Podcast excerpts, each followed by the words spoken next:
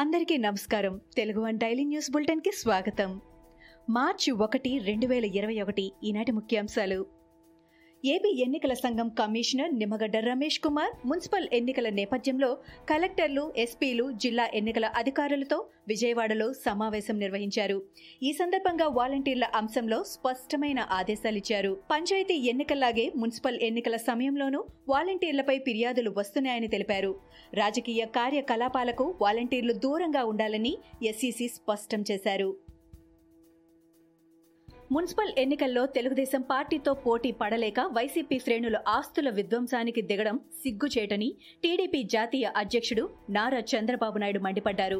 రాష్ట్ర వ్యాప్తంగా మున్సిపల్ ఎన్నికల్లో పోటీ చేస్తున్న టీడీపీ అభ్యర్థులను భయభ్రాంతులకు గురిచేస్తున్నారని అన్నారు. బెదిరింపులు, దౌర్జన్యాలతో జగన్ రెడ్డి ప్రజాస్వామ్యాన్ని ఖూనీ చేస్తున్నారని దుయ్యబట్టారు. అధికార వైసీపీ తీరుపై టీడీపీ జాతీయ ప్రధాన కార్యదర్శి నారా లోకేష్ ఘాటుగా స్పందించారు. మున్సిపల్ ఎన్నికల్లో తప్పకుండా గెలుస్తారని భావించిన టీడీపీ అభ్యర్థులను ముందుగానే పార్టీలో చేర్చుకుంటున్నారని సీఎం జగన్పై ధ్వజమెత్తారు. వైసీపీ తరపున మున్సిపల్ ఎన్నికల్లో పోటీ చేసేందుకు అభ్యర్థులు లేరన్నారు. అందుకే టీడీపీ అభ్యర్థులను బెదిరించి, ప్రలోభాలకు గురిచేసి అధికార పార్టీలో చేర్చుకుంటున్నారని లోకేష్ మండిపడ్డారు.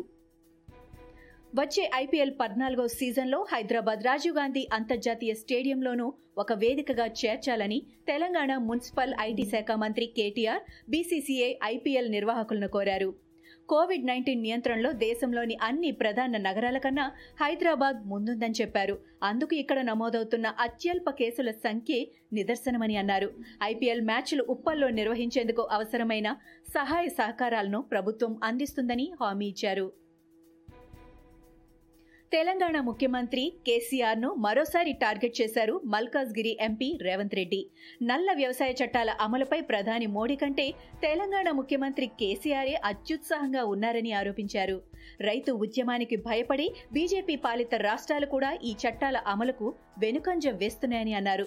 మోడీ ప్రాపకం కోసం రైతుల ప్రయోజనాలు తాకట్టు పెడతారా అంటూ కేసీఆర్ ను ప్రశ్నించారు రేవంత్ రెడ్డి.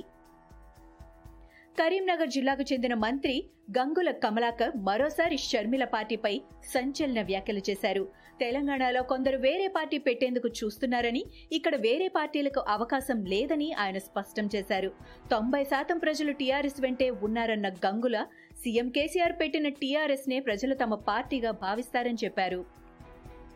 జనగామ జిల్లా స్టేషన్ గన్పూర్ ఎమ్మెల్యే రాజయ్య సంచలన వ్యాఖ్యలు చేశారు. టీఆర్ఎస్ సభ్యత్వం ఉంటేనే ఇకపై ప్రభుత్వ పథకాలు వర్తిస్తాయని తెలిపారు. టీఆర్ఎస్ పార్టీని రక్షించుకోవడానికి ఇదే మార్గమని పేర్కొన్నారు. రేషన్ కార్డులు, డబుల్ బెడ్రూమ్ ఇండ్లకు ఇదే వర్తిస్తుందని వ్యాఖ్యానించారు. కేసీఆర్ ను వాణీదేవి తన తండ్రి పీవీతో పోల్చడం హాస్యాస్పదంగా ఉందని సీబీఐ నేత నారాయణ అన్నారు. వాణీదేవి మాటలకు పీవీ బతికుంటే ఆత్మహత్య చేసుకునేవారని వ్యాఖ్యానించారు. టీఆర్ఎస్ పేరుతో ప్రచారం చేస్తే ఓట్లు వేయరనే పీవీ పేరుతో ఓట్లు అడుగుతున్నారని నారాయణ విమర్శించారు. పీవీ భుజంపై తుపాకీ పెట్టిన కేసీఆర్ కాంగ్రెస్ ను కాల్చుతున్నారని అభిప్రాయపడ్డారు. పెట్రోల్ ధరలు ఎప్పుడు తగ్గుతాయో ఖచ్చితంగా చెప్పలేమని కేంద్ర పెట్రోలియం శాఖ మంత్రి ధర్మేంద్ర ప్రధాన్ అన్నారు. అయితే వచ్చే నెల లేదా ఏప్రిల్లో తగ్గే అవకాశం ఉన్నట్లు చెప్పారు. ముడి చమురు ఉత్పత్తి చేసే దేశాలు ఉద్దేశపూర్వకంగా ఉత్పత్తిని తగ్గించడం వల్లే మన దేశంలో ధరలు పెరుగుతున్నట్లు తెలిపారు. Model TikTok star Pooja Chavan ఆత్మహత్య చేసుకోవడం తీవ్ర కలకలం రేపింది. ఈ ఆత్మహత్య కేసులో ఆరోపణలు ఎదుర్కొంటున్న మహారాష్ట్ర మంత్రి, శివసేన నేత సంజయ్ రాథోడ్ పదవికి రాజీనామా చేశారు. సంజయ్ రాథోడ్ ఈ మధ్యాహ్నం తన భార్యతో కలిసి సీఎం ఉద్దవ్ ఠాకరేతో సమావేశమయ్యారు. సీఎంతో చర్చించిన అనంతరం తాను పదవి నుంచి తప్పుకుంటున్నట్టు ప్రకటించారు. ఇవి ఈనాటి ముఖ్యాంశాలు. మరికొన్ని ముఖ్యాంశాలతో మళ్లీ రేపు కలుద్దాం. ఈ షోని క్రమం తప్పకుండా వినాలనుకుంటే మీరు ఈ షో వింటున్న ప్లాట్ఫామ్లో కానీ, లేదా Google podcast, Apple podcast, Gaana మరియు ఏ ఇతర పాడ్కాస్ట్ యాప్లోనైనా సెర్చ్ చేసి సబ్స్క్రైబ్ అవ్వండి. కొత్త ఎపిసోడ్ వచ్చినప్పుడు మీకు అప్డేట్ వస్తుంది.